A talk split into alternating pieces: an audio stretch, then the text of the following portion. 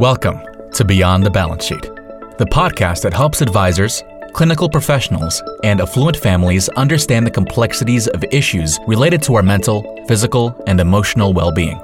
Our co hosts, Arden O'Connor and Diana Clark, will interview a series of guests on a range of topics, providing informative content and practical tools for professionals and families to consider. Here are your hosts, Arden and Diana. Hi, everyone. Welcome to another episode of Beyond the Balance Sheet podcast. I'm joined today by my co host, Diana Clark, and we have a wonderful guest, Janet Benvenuti. Welcome to our podcast, Janet. Thank you, Arden. I'm delighted to be here. So, for all our listeners, Janet is considered one of the country's leading health and family advocates. She founded a great organization called Circle of Life Partners, and she's counseled hundreds of families and educated thousands of people on how to plan for longevity and support of aging relatives without disrupting their careers, damaging health, or depleting a family's finances. She also advises leading clinicians, business executives, professional advisors, and entrepreneurs on how to best meet the, meet the needs of an aging population and their adult children. She's authored a number of articles and a book that I absolutely love the title of. I'm always looking for creative titles. Don't Give Up on Me Supporting Aging Parents Successfully. And her latest entitled Longevity The Future for Women, Entrepreneurship, and Elder Care. So, with all of that in mind, we're excited to have you today on a topic that I think has always been important and one that people struggle with, but particularly during the pandemic, I think has come to light even more. So, could you tell our listeners a little bit, Janet, about how you came to do the work that you're doing?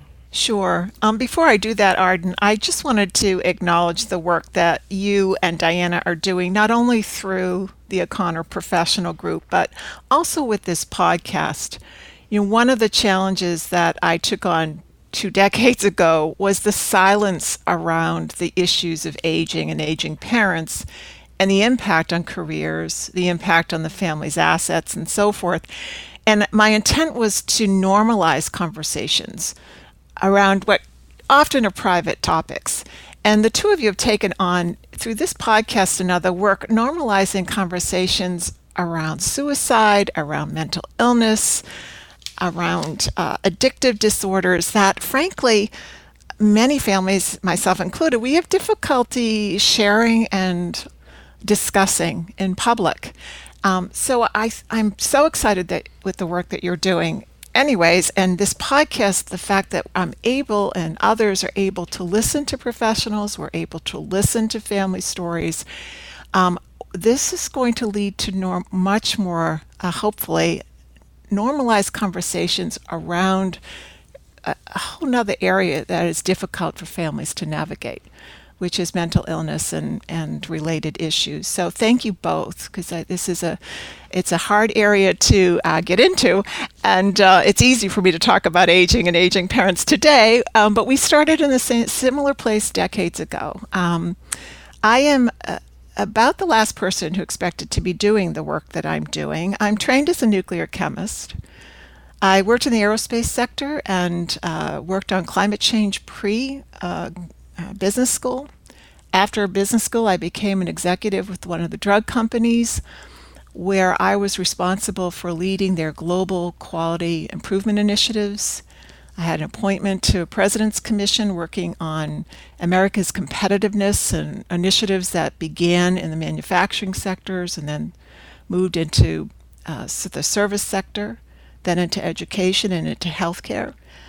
In my mid 30s, I launched a virtual consulting business and I was advising executives on how to do the same how to lead strategic change, how to create cultures of innovation, how to streamline and restructure the way work was done and in the midst of all that, I got a phone call from my father asking for help. He had learned that morning that a pain in his side that he thought was pneumonia was actually lung cancer. And after reaching his physician to schedule the surgery to have the diseased lung removed, he called his attorney and then he called me and he asked a simple question Would you mind helping your mother out paying bills and such? And I said, Well, yeah, of, of course, Dad. and I immediately tried to figure out how I was going to reschedule my work so I could be there for him when he had the lung removed and then help set up some things at home for he and my mom. with that phone call, I became legally responsible for both he and my mother. He had lung cancer, obviously, um, was in the last few years of his life, and my mother was living with both heart disease and dementia. I had a six year old and a three year old, a full time job, a husband who traveled Monday through Friday, and, and I was very naively thinking, well, how hard could this be? And I soon learned how hard it is. The fragmentation of services, the huge gap between the medical system and the mental health system, the overuse, the misuse, the abuse of medication, the, the difficulty in chasing down resources and finding uh, competent, capable help. And uh, again, I was in my 30s, and I said to my husband, you know, if we're having this much trouble, we're in trouble as a country. Mm. And I began to look into the future, look at the world in the year 2030. What would the demographics be in this country?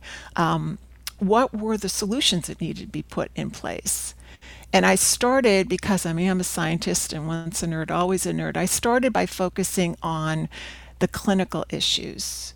I learned about women's health and how do diseases manifest themselves differently in women versus men. I learned about brain health. Um, I joined the Marino Center for Integrative Medicine, which is that combination of great primary care coupled with activities like yoga or deep tissue massage or meditation, which at that time people did not think of as real medicine. that was sure you can eat well, but you know, here's a pill. You need the, the medication as opposed to you need to change your diet and get more exercise and do some meditation. We didn't have palliative care as a discipline until 2009. I started working on this in the year 2000. Certainly, we didn't have conversations or an infrastructure for paid family leave. People did not wear Apple Watches. We had telemedicine for years, as one of your speakers, Dr. Carlin, noted um, but it didn't get funded, frankly, widespread until the pandemic. It was uh, 2016 when physicians finally got paid to have conversations with their patients about their end of life preferences. So I've teamed up with thousands of people uh, to work on these initiatives and more. And because of the book that I wrote, I also uh, began speaking publicly about navigating the journey with my own parents. Um, Harvard Business School, among others, picked me up, as you know, Arden, and for the past 13 years, uh, twice a year, I've facilitated a conversation with executives, which the room is oversubscribed. Two to 300 people attend every every year, twice a year. It's never been recorded because my goal was to have candid peer to peer conversations about what was going on in our parents' lives that were impacting our lives and careers. And then by doing that, highlighting some of the changes that needed to happen systemically. It's not by accident that we are now having a national conversation about paid family leave. It's uh, Massachusetts, for example, is the fifth state in the country to actually initiate a payroll deduction starting this year for to offer paid family leave for all uh, the citizens in the state.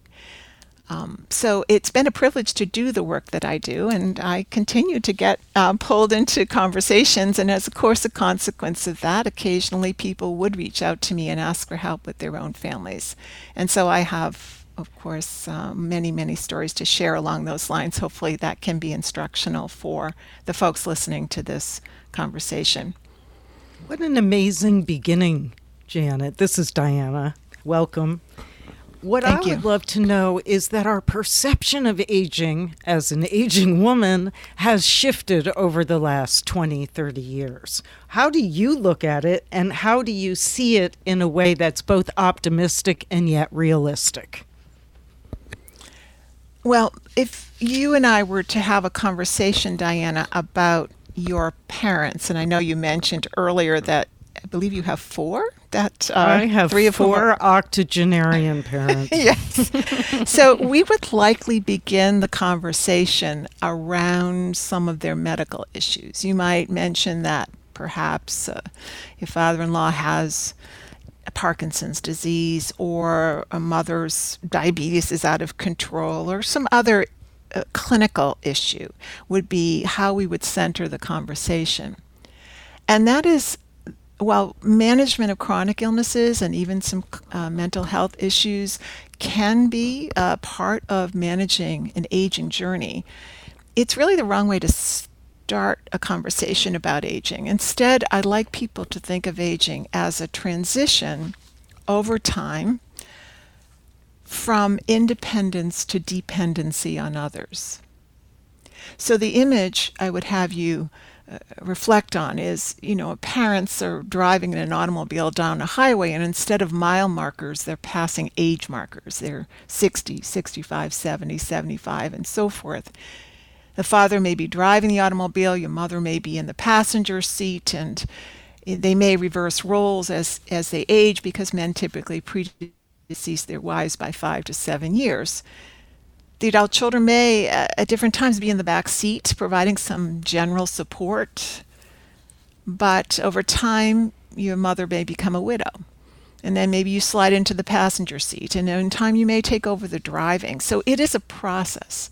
And there are specific changes, predictable changes that will start to happen with aging individuals.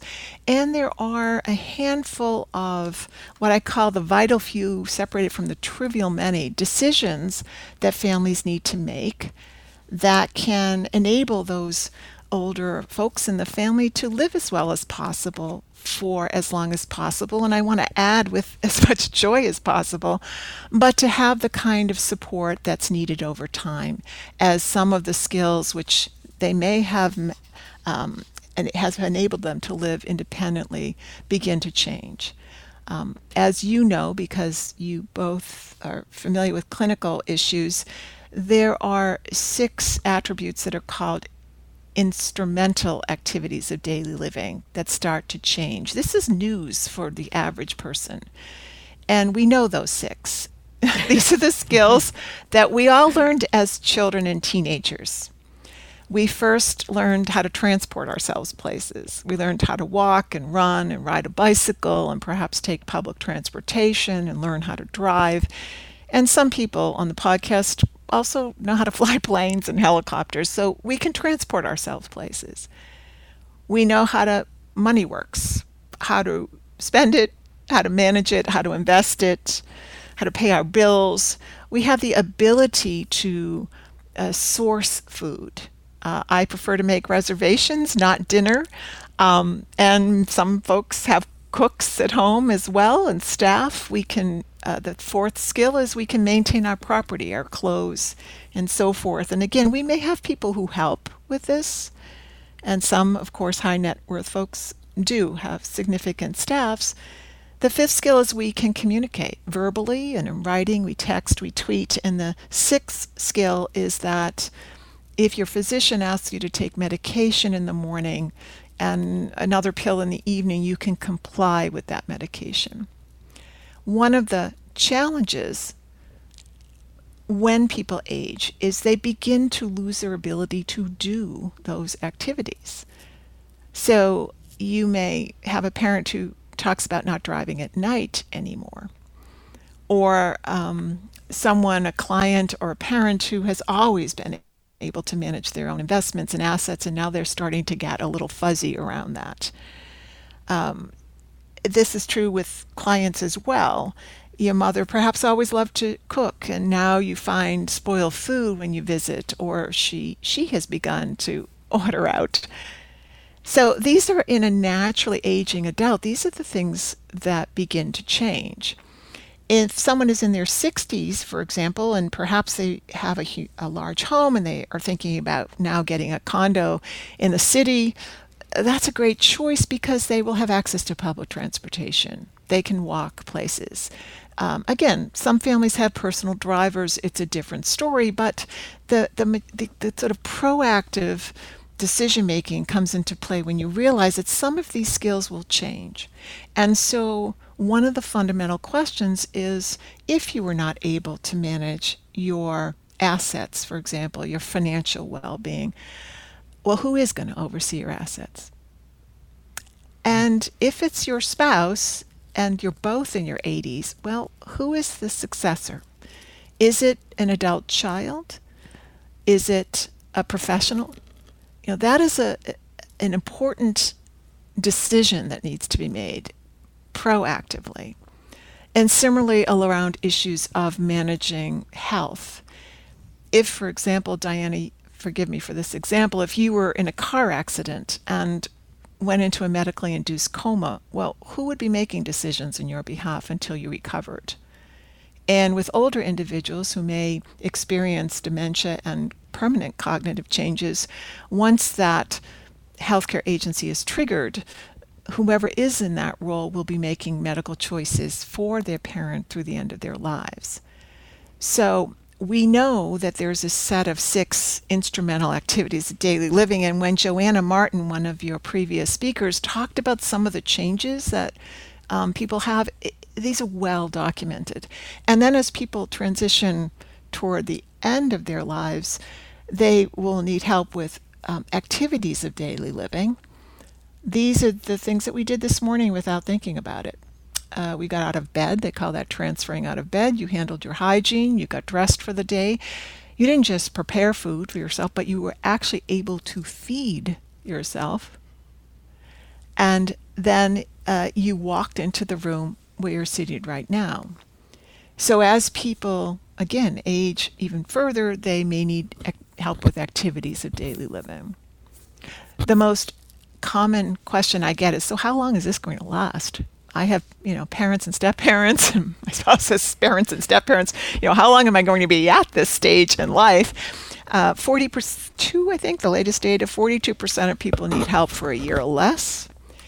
And almost a third of folks, 29%, need help for five years or more. So once people get into a stage in life where your parents are needing support, you can be at that stage for decades. I supported my parents in my 30s, um, although I like to think I'm still very youthful. I am older than that now, and I am still supporting an aging parent. My mother in law is 95 years old this year. So understanding how to navigate the resources that exist, understanding how to make certain strategic decisions and get them out of the way so most of the time you spend with your parents, you're spending that time enjoying their company and they are enjoying their lives um, through the end of the life. And that's that's how I think about aging, that it is a process. There are specific decisions that need to be made proactively. Um, and once they are made the, and in place, and it's iterative, they're not all made in one year or one moment. Um, but if they're made thoughtfully, then you, families don't run from crisis to crisis. They, when a crisis arrives, they have a sense of what they need to do to address the crisis, and then when they settle back down again, they're able to continue enjoying life together. It's really a beautiful vision, and I love the metaphor of the car as somebody who loves to drive. Um, how do we approach this sensitive subject to, you know, any of our parents without it basically saying, "That's it, give me the keys, I'm now driving"? How we, mm-hmm. if we do it, I imagine with enough forethought and slowly, we may not find the resistance. How do you suggest we raise these subjects? Well, it it, it varies. Um, I can share with you some specific examples if that would be helpful. Definitely. Um, it's a series of conversations. There can be a situation that could trigger an event. Um, for example, uh, or trigger a conversation. For example, um, there was a, a a woman reached out to me because her stepmother appeared to be having some cognitive changes. She wasn't quite sure if what she was seeing was really happening, but she wanted to approach her father to have a conversation. And because it was a blended family, there were step siblings as well as uh, her natural biological siblings, uh, it was a bit dicey. And the father was um, and is a well known business executive and philanthropist. And so there were sensitivities all around. So, what we did is we talked about how to approach her father and to see what if what she was observing was real, um, if the stepmom had been evaluated, for example. And she did that and was would he be open to discussing this with all of the family, not just her? And then separately, I suggested that she also reach out to his attorney because she th- thought, and this had been the game plan, that she would be the one overseeing the assets, right, for the estate. But we know how parents can be, and they may have changed their plans. And of course, he didn't. So she did set up uh, an appointment with the attorney as well to their trust and estates attorney just to discuss the legal planning. And again, this was all in conversation with the, the father.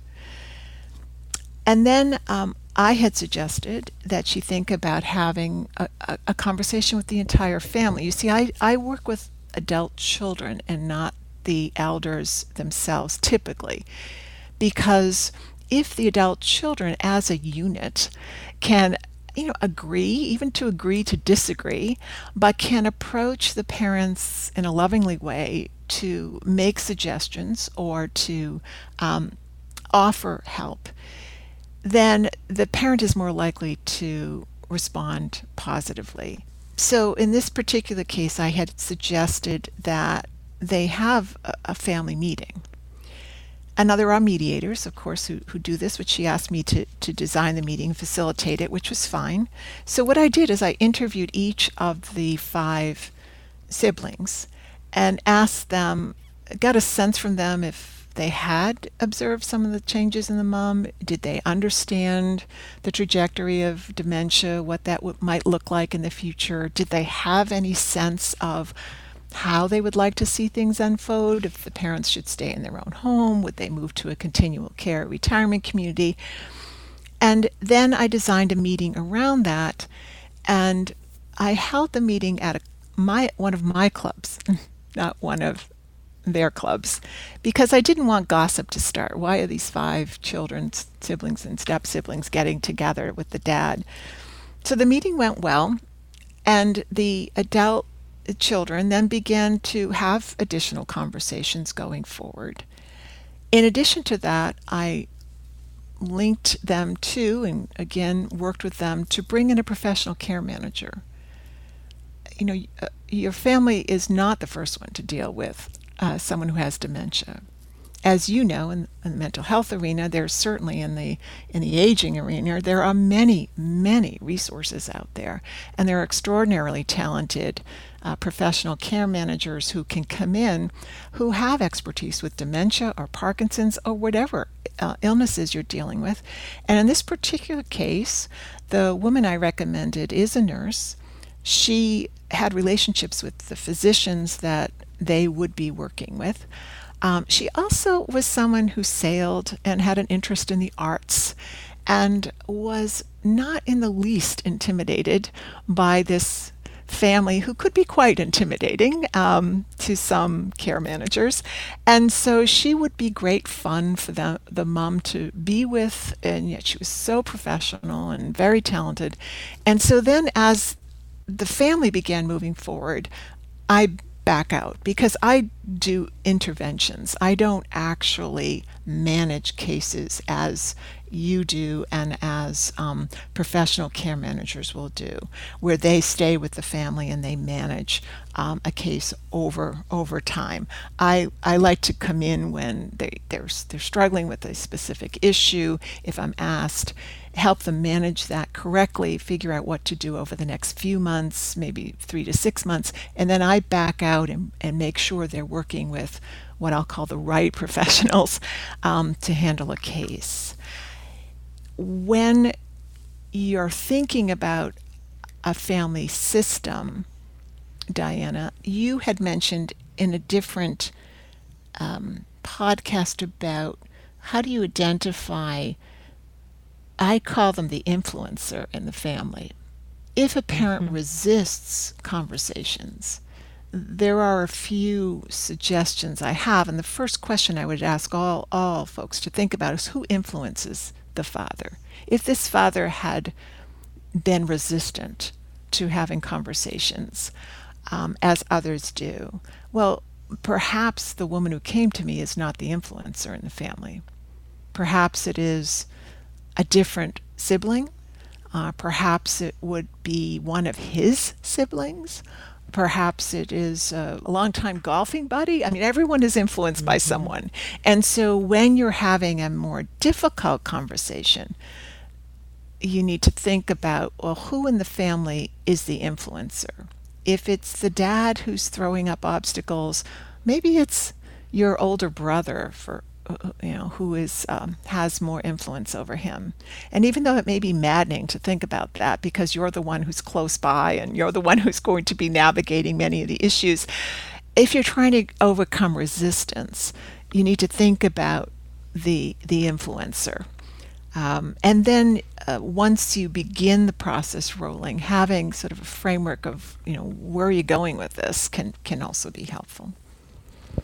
That is a great comment. Who is the influencer? And it may be exasperating. It may be the person who lives around the world away from the parents, and you may be taking care of the day to day needs. And we have mm-hmm. clients where that has been the situation for sure.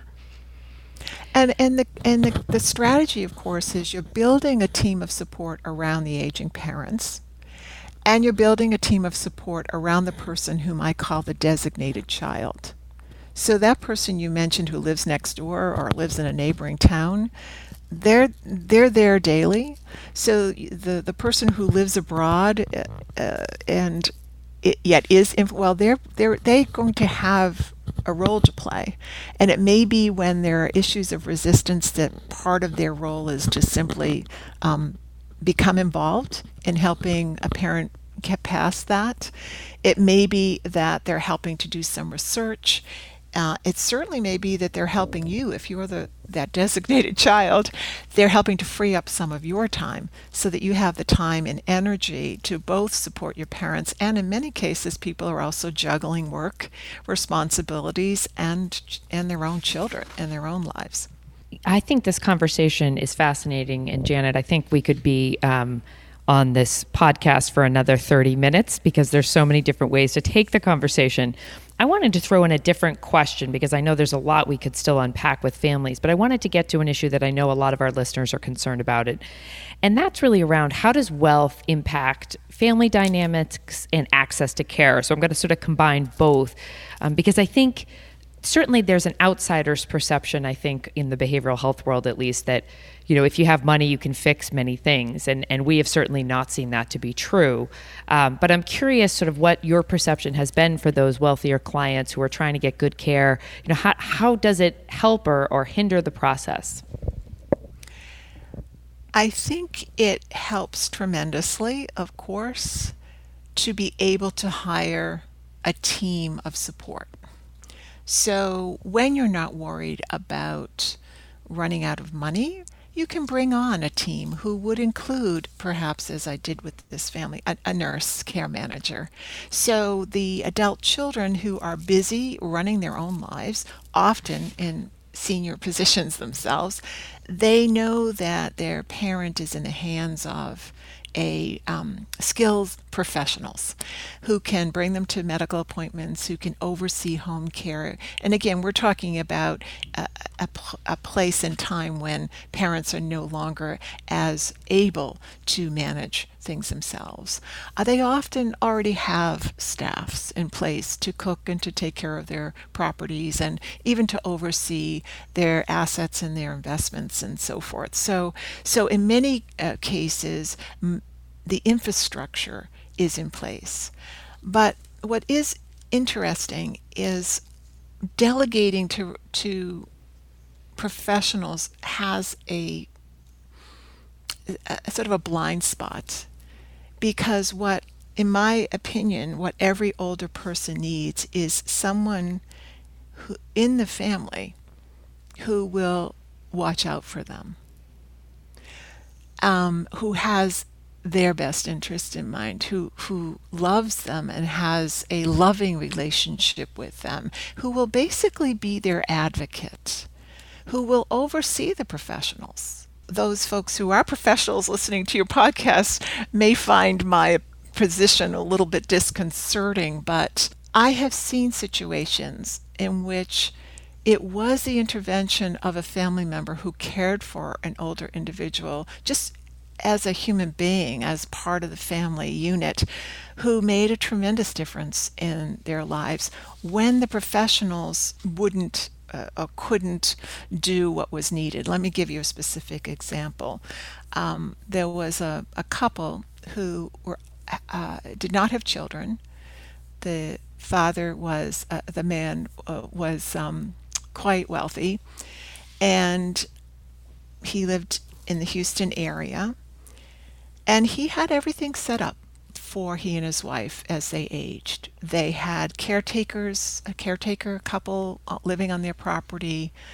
They had all of the legal planning in place. They had folks overseeing the, their finances. And the wife passes away, and the, the older gentleman was aging alone. His brother had been the person who would have overseen the estate, but the brother was older as well, and they were both now in their 80s. And so they made a transition to having a niece step in to just oversee things. And she reached out to me because she said, Jen, I have no idea what I'm supposed to do. Um, you know, I'm going to visit him, but I have no idea what am I what am I supposed to look for? What should I ask for? So I developed an agenda for her. She went down, gathered up all the necessary materials, came back, interacted with his concierge physician, interacted with, of course, the caretaking couple, interacted with, made sure things were all set up for him. And of course, he now had dementia. Made, brought in a care manager and just sort of from a long distance was making sure that how he wanted to live was being properly administered. And in the process, it, she caught wind that the caretaking couple actually was working to have him change his will. Now, I'm not an attorney, and I know there are ground rules around these things, and there are some there are some nuances around whether someone has the capacity to change a will, which, from my perspective, given his situation and his age and his obvious dementia, I would have suggested that, well, maybe no, that, that he doesn't, but of course, in legal terms, he, he did. And so we had a conversation, and I worked as a sounding board for her first to talk this through. She then reached out to folks who understood laws in Texas, who understood the legal ramifications of what would be going on, and had a conversation with his attorney the long and short of it, the outcome was that the will was not changed. And after he passed away, she did, in fact, administer the estate. Now, here's the situation he was basically gifting all of his money to two nonprofits. She was not getting anything. She didn't want anything. This was not her role. She just loved him and wanted him to live well through the end of his life. And she did, in fact, um, take care of the care caretaker couple as well, despite what they had tried to do. So it all worked out well in the end. But I have had conversations with people who had lots of wealth, whose families did not really want to engage in helping oversee what was going on in their lives. And um, situations can surface uh, that a loving family member would not tolerate would intervene, would make changes. Um, you know, advisors can be fired. they they can be replaced. Uh, that is not what people want to hear. But if they're not, there again, every situation is unique, and one would hope that everything would be managed well. But I, I think there's no substitute for a loving family member being involved, even though they may not do the yeoman's work of um, the caregiving and the sort of micromanaging. They're there as the quality control, if nothing else. Well, I feel like we could go on and on, but I know we have to wrap things up shortly. Janet, we'd like to end the podcast with just a question around what are things to consider? So, what are a couple of sound bites you would give to our audience members, whether they're families or advisors, as they think about issues related to aging parents and aging in general? To the advisors, I would like you to think about broadening what you do for your clients yeah, I, I, I heard repeatedly that people have to stay in their lane, for example. You know, if you are a trust and estates attorney, um, or if you are a financial advisor and you hear, for example, that you have a, a, a client with a child who's having mental health challenges, you know, referring someone to the O'Connor group, um, it, it, it will be very much appreciated. I will tell you that advisors who view their roles a bit broader than historically um, defined will end up with loyal families as, as, clients loyalty you will not only have your clients um, uh, assets for example to manage but you will have their children and their friends um, and that is what your competition is doing so, I, for example, uh, financial advisors are fabulous at managing assets. I don't see a lot of them who are actually running the numbers and helping families make housing decisions, who truly understand the economics of housing, for example. And every older individual makes housing choices. Um, with regard to families, recognizing that aging is a process and even you, Arden and Diana, as young as you both are, you should also be looking at um, making sure your legal plans are in place, making sure you know who would oversee your health and your wealth if something were to happen to you. Thinking about where you live. Do you have a concierge um, physician? Do you have? Are you in the right? Uh, medical system for your own care? Um, are you focusing on those things that do contribute to longevity, which we know there are six specific things that do, um, including diet, exercise, socialization, stress management, and sleep, along with a sense of purpose. And so, um, understanding how how the aging process begins and how you have open conversations with folks and how advisors need to broaden their lens um, and broaden the list of folks perhaps to whom they refer their clients that will um, hopefully strengthen the ecosystem around families. Because 22% of baby boomers are aging alone. And they are going to need help uh, managing their own life situations. They may not have a family member to turn to, and having advisors whom they can count on is important. Those are great pieces of advice for both our professional listeners and the family listeners. Start talking. Absolutely. Janet, thank you so much for joining us on another episode of Beyond the Balance Sheet podcast. We really appreciate your candor, your examples, and your thoughtfulness around this important topic. And we hope to have you again. I feel like the conversation could continue in a variety of different directions. Thank you so much. You're welcome. And I look for forward to seeing you in my dining room someday. I do as well. Thank you. Thank you for listening to Beyond the Balance Sheet, a podcast designed to help advisors, clinical professionals, and affluent families solve some of their biggest medical, psychiatric, and emotional challenges. Visit beyondthebalancesheet.com to read more about our guests and resources and sign up for our newsletter.